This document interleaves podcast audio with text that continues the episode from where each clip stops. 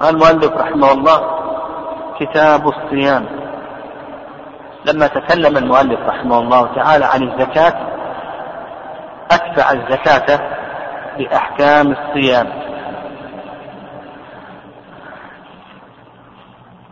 كما جاء في حديث ابن عمر رضي الله تعالى عنهما بني الإسلام على خمس، فذكر النبي صلى الله عليه وسلم الصيام بعد الزكاة.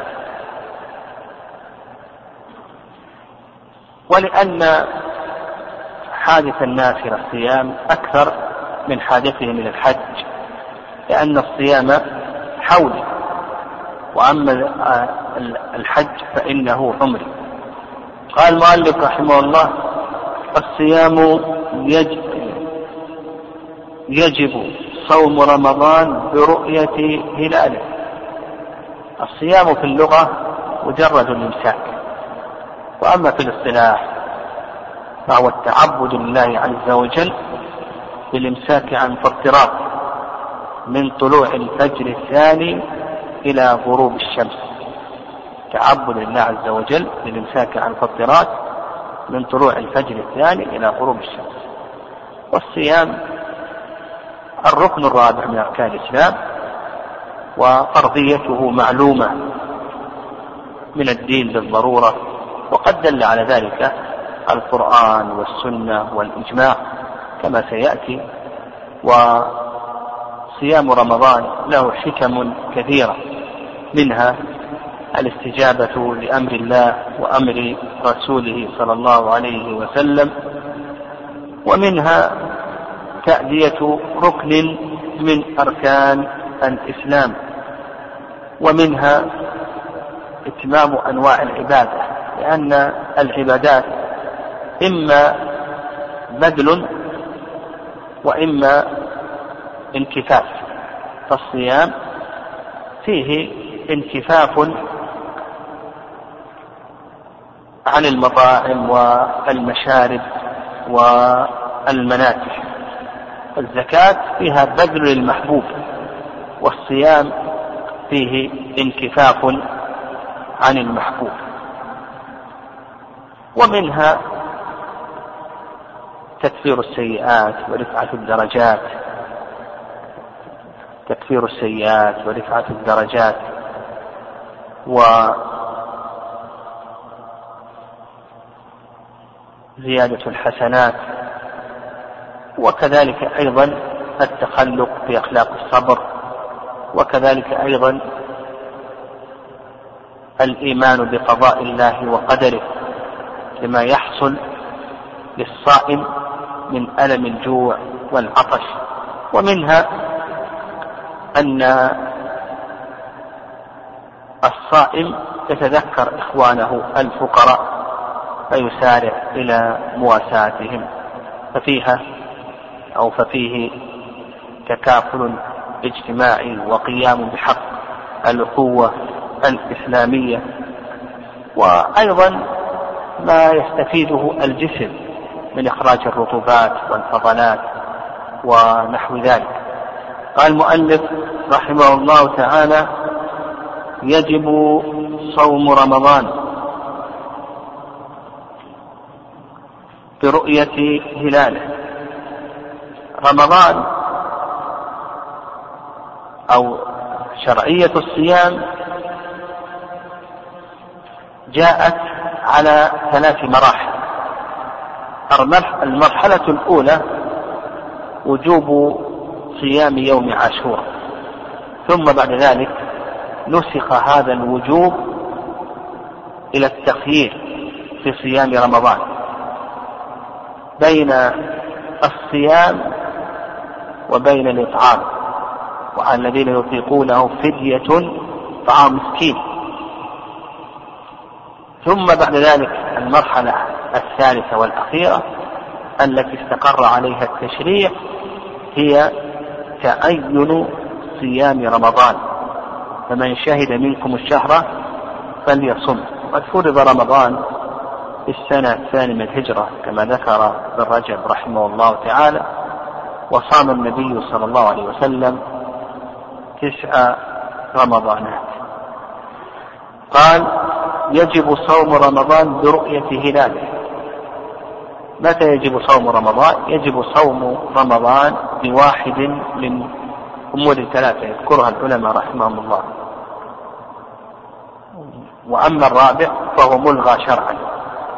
أما الأمر الأول فقال برؤية هلاله، إذا رؤي هلال رمضان وجب الصيام، ويدل لذلك قول الله عز وجل فمن شهد منكم الشهر فليصم، وأيضا قول النبي صلى الله عليه وسلم صوموا لرؤيته وأفطروا لرؤيته، يعني صوموا لرؤيته وأفطروا لرؤيته، حيث ابن عمر في الصحيحين. وهذا بالإجماع أنه إذا رؤي هلال رمضان وجب الصيام.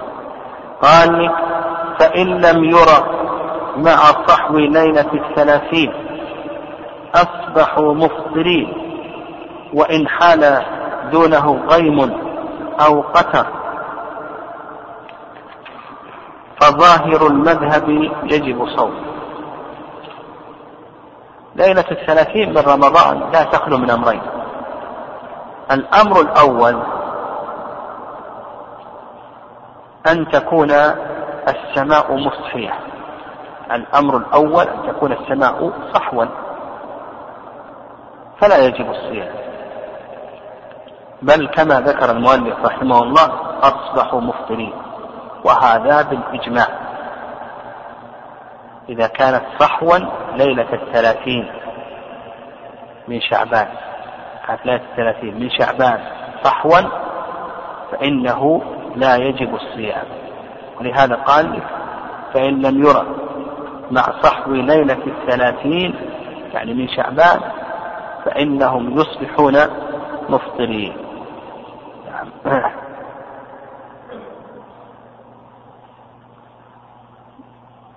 بل النبي صلى الله عليه وسلم كما سيأتينا إن شاء الله نهى عن تقدم رمضان بصوم يوم أو يومين إلا رجل كان يصوم صوما فليصم.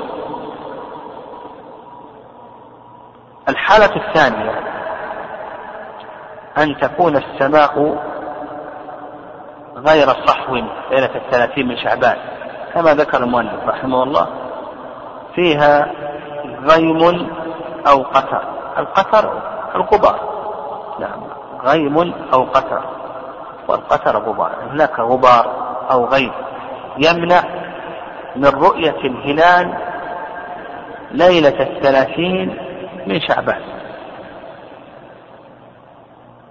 فقال المؤلف رحمه الله تعالى فظاهر المذهب يجب صومه، هذا المذهب المذهب أنه يجب الصيام، ويدل لذلك حديث ابن عمر رضي الله تعالى عنهما فإن غم عليكم فاقدروا له، قالوا بأن قوله فاقدروا له فاقدروا له مأخوذ من القدر وهو التضييق، وذلك بأن نضيق شعبان فنجعله كم؟ تسعة وعشرين يوما. وقالوا يدل لهذا فعل ابن عمر، فإن ابن عمر رضي الله تعالى عنهما كان يحسب، ابن عمر رضي الله تعالى عنهما كان يعد، فإذا عد تسعة وعشرين يوما إن رؤي الهلال صار، إذا لم يرى الهلال وحال دون منظر, منظر الهلال سحاب أو قطر فإنه يصوم أيضا. هذا فعل ابن عمر رضي الله تعالى عنه.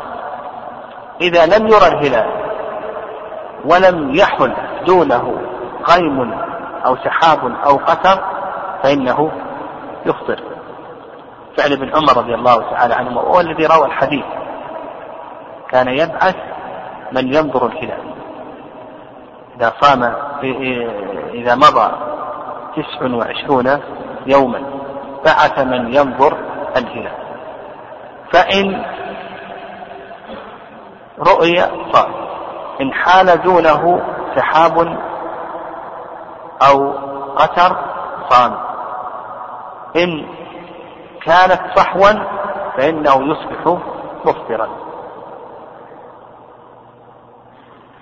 وابن عمر رضي الله تعالى عنهما هو الذي رأى هو الذي روى الحديث. وهذا هو الحال الثانية التي يجب فيها الصيام إذا حال دون مطلع الهلال ليلة الثلاثين من شعبان غيم أو قتر، فالمشهور من المذهب أنه يجب الصيام. وهذه المسألة من مفردات مذهب الحنابلة، يعني يعني الجمهور على خلاف ما ذهب إليه الحنابلة رحمهم الله تعالى. فالجمهور يرون أنه إذا حال دون مطلع الهلال ليلة الثلاثين من شعبان غيم أو قتر فإنه لا يجب الصيام.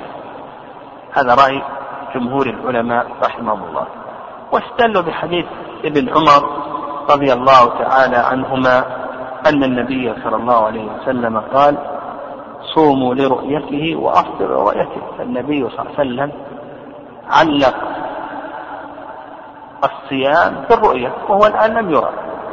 وحديث أبي هريرة رضي الله تعالى عنه: صوموا لرؤيته وأفطروا لرؤيته فإن غبي عليكم فأكملوا عدة شعبان ثلاثين. فإن غبي عليكم فأكملوا عدة شعبان ثلاثين. هذا في صحيح البخاري. بل في حديث ابن عمر: فإن غم عليكم فأكملوا عدة ثلاثين. فإن غم عليكم فأكملوا العدة ثلاثين. فالصواب في هذه المسألة ما ذهب إليه جمهور أهل العلم، وأنه لا يجب الصيام إذا حالت دون مطلع الهلال غيم أو قتر ليلة الثلاثين من شعبان، لا يجب الصيام. والجواب عن حديث ابن عمر رضي الله تعالى عنهما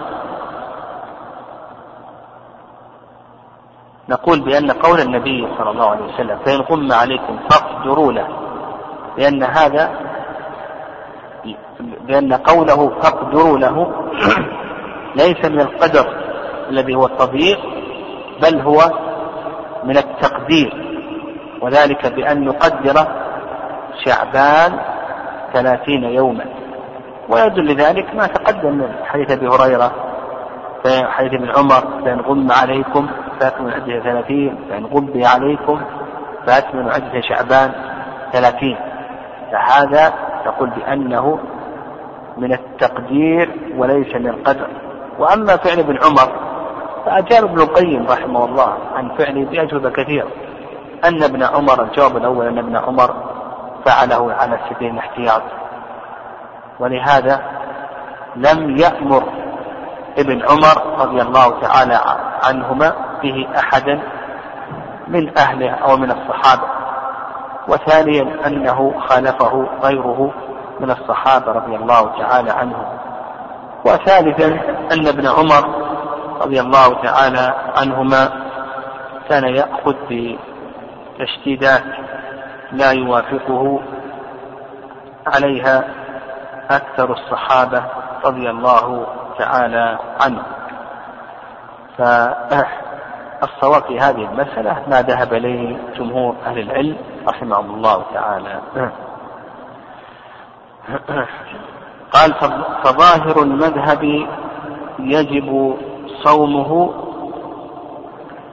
قال: وأيضا هم يقولون يصاب احتياطا للعبادة، يعني نصوم إذا حال دون مطلع الهلال غيم أو قتر ليلة الثلاثين، في تلك الليلة نصلي التراويح احتياطا للعبادة، ونصوم من الغد احتياطا للعبادة. بقية الأحكام ما تكفي. فلو أن رجلا قال لزوجته: إذا دخل رمضان فأنت طالق، ما تقلق معايا، نصوم على أنه من رمضان. ولو قال لرقيقه: إذا دخل رمضان فأنت حر، فإنه لا يعتق. ولو أن ولو أن هناك دينا علق حلوله بدخول رمضان فإنه لا يحل في ذلك اليوم، وإنما يقولون يجب الصيام وتصلى التراويح، كل ذلك ماذا؟ احتياطا للعبادة. قال رحمه الله: وإن رؤيا.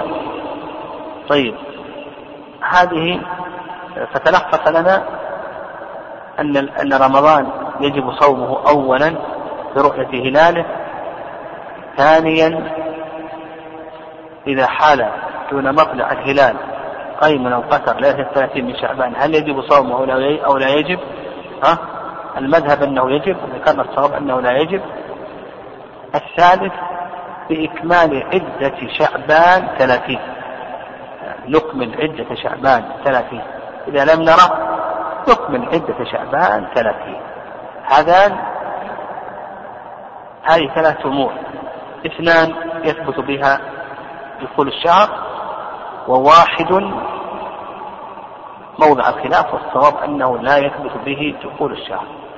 فقيل في الأمر الرابع وهو ما يتعلق بالحساب الفلكي، هل يدخل الشهر في الحساب الفلكي أو لا يدخل؟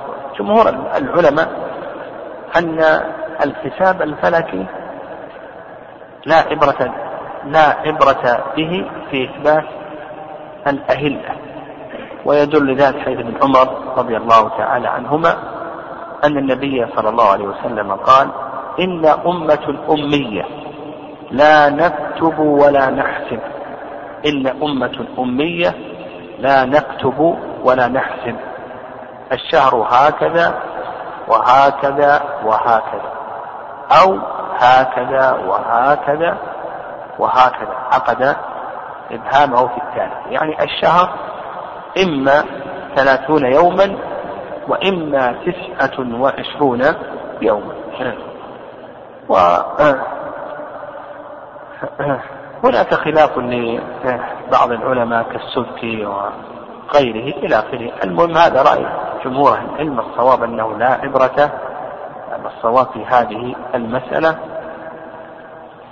أنه لا عبرة بالحساب الفلكي في إثبات الأهلة، والعبرة إما بالرؤية أو بإكمال العدة، كما جاء في حديث ابن عمر حديث أبي هريرة وغير ذلك من الحديث. قال المؤلف رحمه الله: وإن رؤي نهارا فهو للليلة المقبلة. والمؤلف رحمه الله إذا رؤي الهلال نهارا، والمؤلف للليلة المقبلة. إذا رؤي نهارا لا يخلو من أمرين: الأمر الأول أن يرى في نهار اليوم التاسع والعشرين، فهذا لا عبرة به اتفاقا. إذا رؤي في نهار التاسع والعشرين نقول هذا لا عبرة به.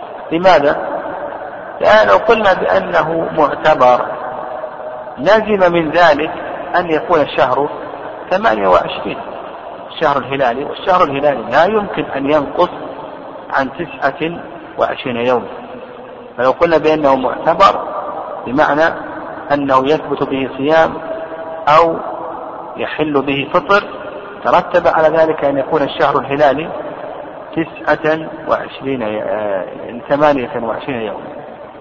فمثلا لو رأينا الهلال بعد الظهر في اليوم التاسع والعشرين، لو قلنا بأنه معتبر قلنا نصوم، ترتب على ذلك أن الشهر كم يساوي؟ ثمانية وعشرين يوم، يساوي ثمانية وعشرين يوما. أو اخترنا، ترتب على ذلك أن يكون الشهر شهر رمضان كم؟ ثمانية وعشرين يوما. الأمر الثاني أن يرى الهلال في نهار الثلاثين، يعني أن يرى الهلال في نهار الثلاثين أيضا جمهور العلماء أنه لا عبرة به. يعني جمهور العلماء أن هذه الرؤية لا عبرة به. وعلى هذا إذا رأيناه في, تلا... في اليوم الثلاثين من شعبان ما يجب أن نصوم، ننتظر، نعم ننتظر. وإن رأيناه في يوم الثلاثين من رمضان هل يجوز أن نفطر أو لا يجوز؟ قل لا يجوز أن نفطر، فلا عبرة برؤيته أيضا على رأي الجمهور. فتلخص من رأي الجمهور أن رؤيته نهارا هل هي معتبرة وليست معتبرة؟ نقول بأنها ليست معتبرة. هذا عند جمهور العلماء رحمهم الله تعالى. والدليل على ذلك يعني الدليل على ذلك يعني قول الله عز وجل الدليل على ذلك قول الله عز وجل والقمر قدرناه منازل حتى عاد كالأرجون القديم. القمر قدرناه منازل حتى عاد كالأرجون القديم يعني حتى عاد كالشمراخ شمراخ التمر المعوج. وهذا إنما يكون إذا رؤي ليلا يعني إذا رؤي ليلا وإن هذا هو الوارد عن الصحابة رضي الله تعالى عنهم يعني هذا هو الوارد عن الصحابة رضي الله تعالى عنهم كما ورد ذلك عن عمر رضي الله تعالى عنه. قال عمر حتى يشهد شاهدان أنهما رأياه بالأمس عشية أنهما رأياه بالأمس عشية. كذلك أيضا وارد عن عثمان رضي الله تعالى عنه وكذلك أيضا ابن عمر بن مسعود حد عن الصحابة ابن عمر بن مسعود عثمان وعمر إلى آخره. وعلى هذا نقول وقت الرؤية المعتبر متى؟ بعد غروب الشمس من اليوم التاسع والعشرين إن رؤي ثبت الشهر لم يرى نكمل عدة. وقت الرؤية المعتبرة بعد غروب الشمس في اليوم التاسع والعشرين فإن رؤية ثبت الشهر لم يرى أكملنا العدة. وعند ابن حزم رحمه الله أن رؤية الهلال إذا كانت في اليوم الثلاثين تعتبر إذا كانت قبل الزوال يعني تعتبر إذا كانت قبل الزوال لكن هذا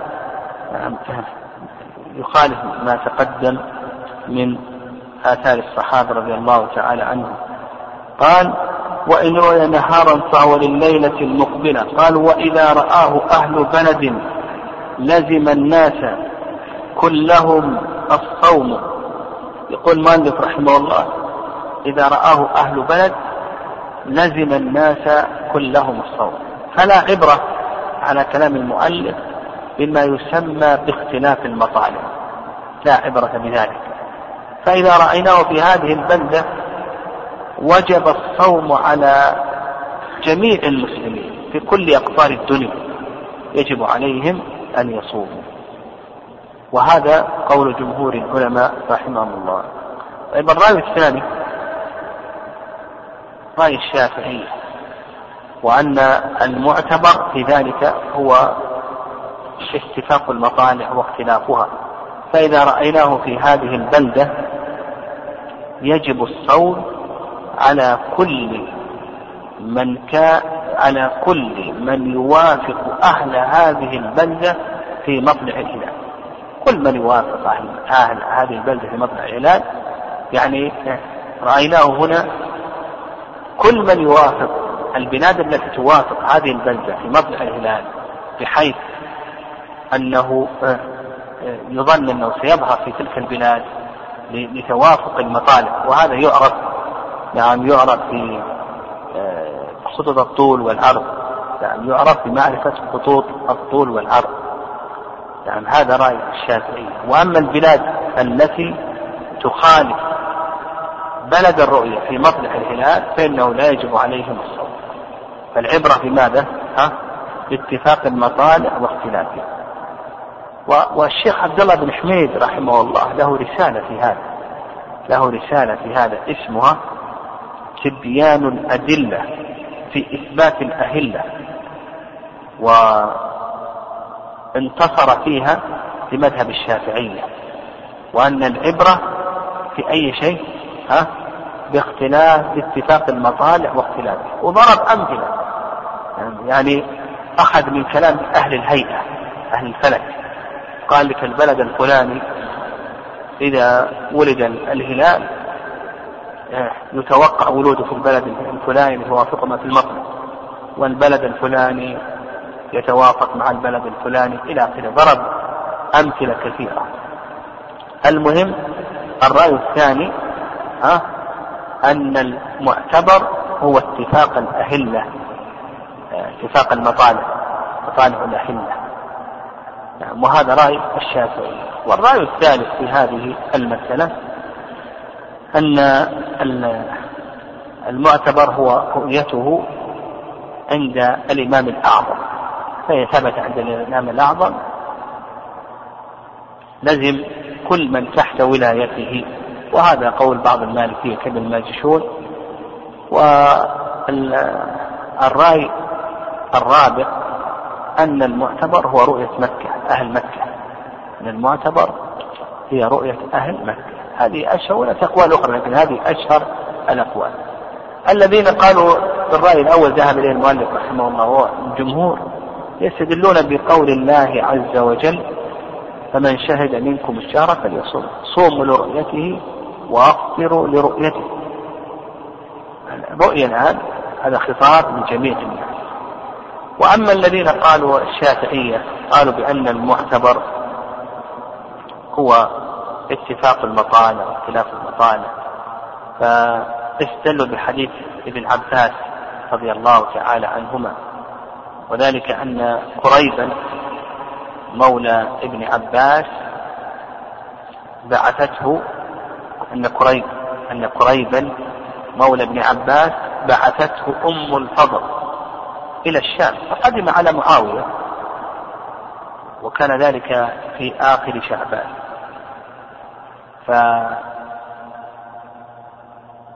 فرؤية الهلال في الشام وصام وصام معاوية، وذلك رؤية ليلة الجمعة. فقدم قريب المدينة وسأله ابن عباس: متى رأيتم الهلال؟ فأخبره قريب بأن الهلال رؤية ليلة الجمعة، وصام وأمر معاوية الناس بالصيام. فقال ابن عباس: لكننا رأيناه ليلة السبت. فقال قريب: ألا تقتدي برؤية معاوية وصيامه؟ فقال: لا، هكذا أمرنا رسول الله صلى الله عليه وسلم.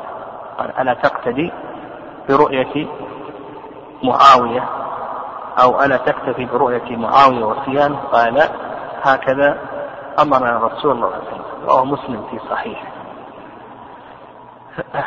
والأقوى في هذه المسألة هو ما ذهب إليه الشافعية.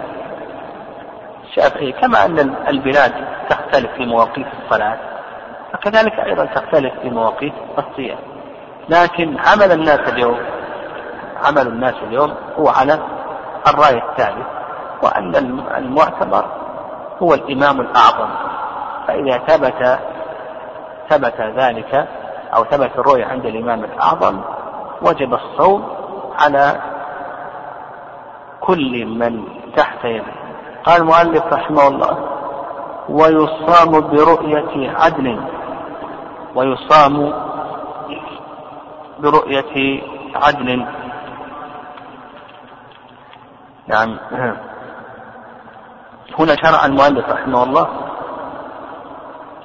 في بيان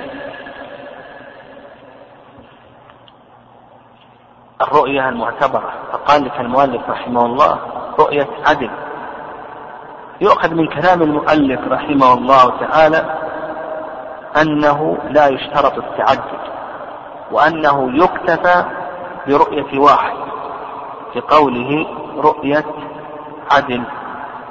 وهذا مذهب الشافعية والحنابلة، لا نكتفي برؤية واحد ولا يشترط التعدد. وعند الحنفية يكتفى برؤية واحد إذا كان في السماء علة، إذا كان في السماء صار غيمة وقتر نكتفي برؤية واحد، وإلا لا بد من أكثر، آه لا بد أن يراه، ما يكتفى برؤية واحد، بل لا بد من جمع يغلب على نفس كما صحوا، لا بد من جمع يغلب على الظن صدقه. وعند المالكية يكتفى برؤية واحد إذا كان في موضع لا يعتنى فيه بالهلال، وإن كان في موضع يعتنى فيه بالهلال لا بد من اثنين. والصواب في هذه المسألة ما ذهب إليه الشافعية والحنابلة، وأنه يكتفى برؤية واحد. ويدل ذلك حديث ابن عمر رضي الله تعالى عنهما قال: ترى الناس الهلال فرأيته وأخبرت رسول الله صلى الله عليه وسلم أني رأيته فصام وأمر الناس بالصيام. وأيضا حديث ابن عباس بقصة الأعرابي الذي جاء النبي صلى الله عليه وسلم وأخبره أنه رأى الهلال فصام النبي صلى الله عليه وسلم وأمر بلال أن ينادي بالناس بالصيام إلى آخره. هذا مما يدل على أنه يكتفى برؤية الواحد، وأنه لا يشترط التعدد. وقول ابن عمر رضي الله تعالى عنهما: تراءى الناس الهلال، فيه استحباب تراءي الهلال، يعني يستحب أن يتراءى الهلال.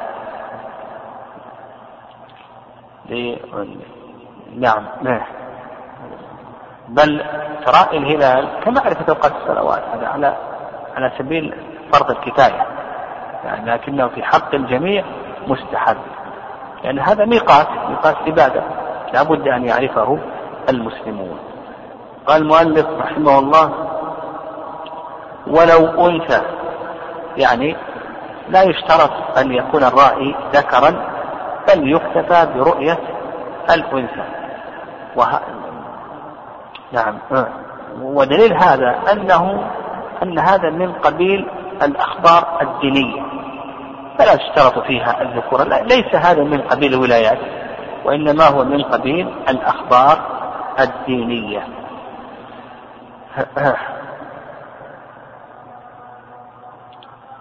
خلافا للشافعية، الشافعية يقولون يشترط أن يكون ذكرا، والصواب أنه لا يشترط. أيضا هل يشترط بعد كلام المؤلف رحمه الله أنه لا يشترط أن يكون حرا حتى ولو كان رقيقا؟ ثبت، نعم، لأنه من قبيل الأخبار الدينية خلافا للشافعية رحمهم الله. وقوله عدل أيضا حتى الفاسق تقبل، نعم، تقبل روايته رؤيته، لكن نشترط ماذا؟ كما قال الله عز وجل: إن خير من استأجرت القوي الأمين. لا بد أن يكون الرأي ثقة قويا، يعني عنده معرفة بالرؤية، يعرف أماكن الرؤية، وأمين أيضا. أما إذا كان ليس ثقة، ليس عنده قوة وأمان، كما لو كان صغيرا أو كان آآ آآ معروفا بالكذب أو بالتسرع ونحو ذلك، أو ضعف البصر ونحو ذلك، فهذا لا تعتبر رؤيته.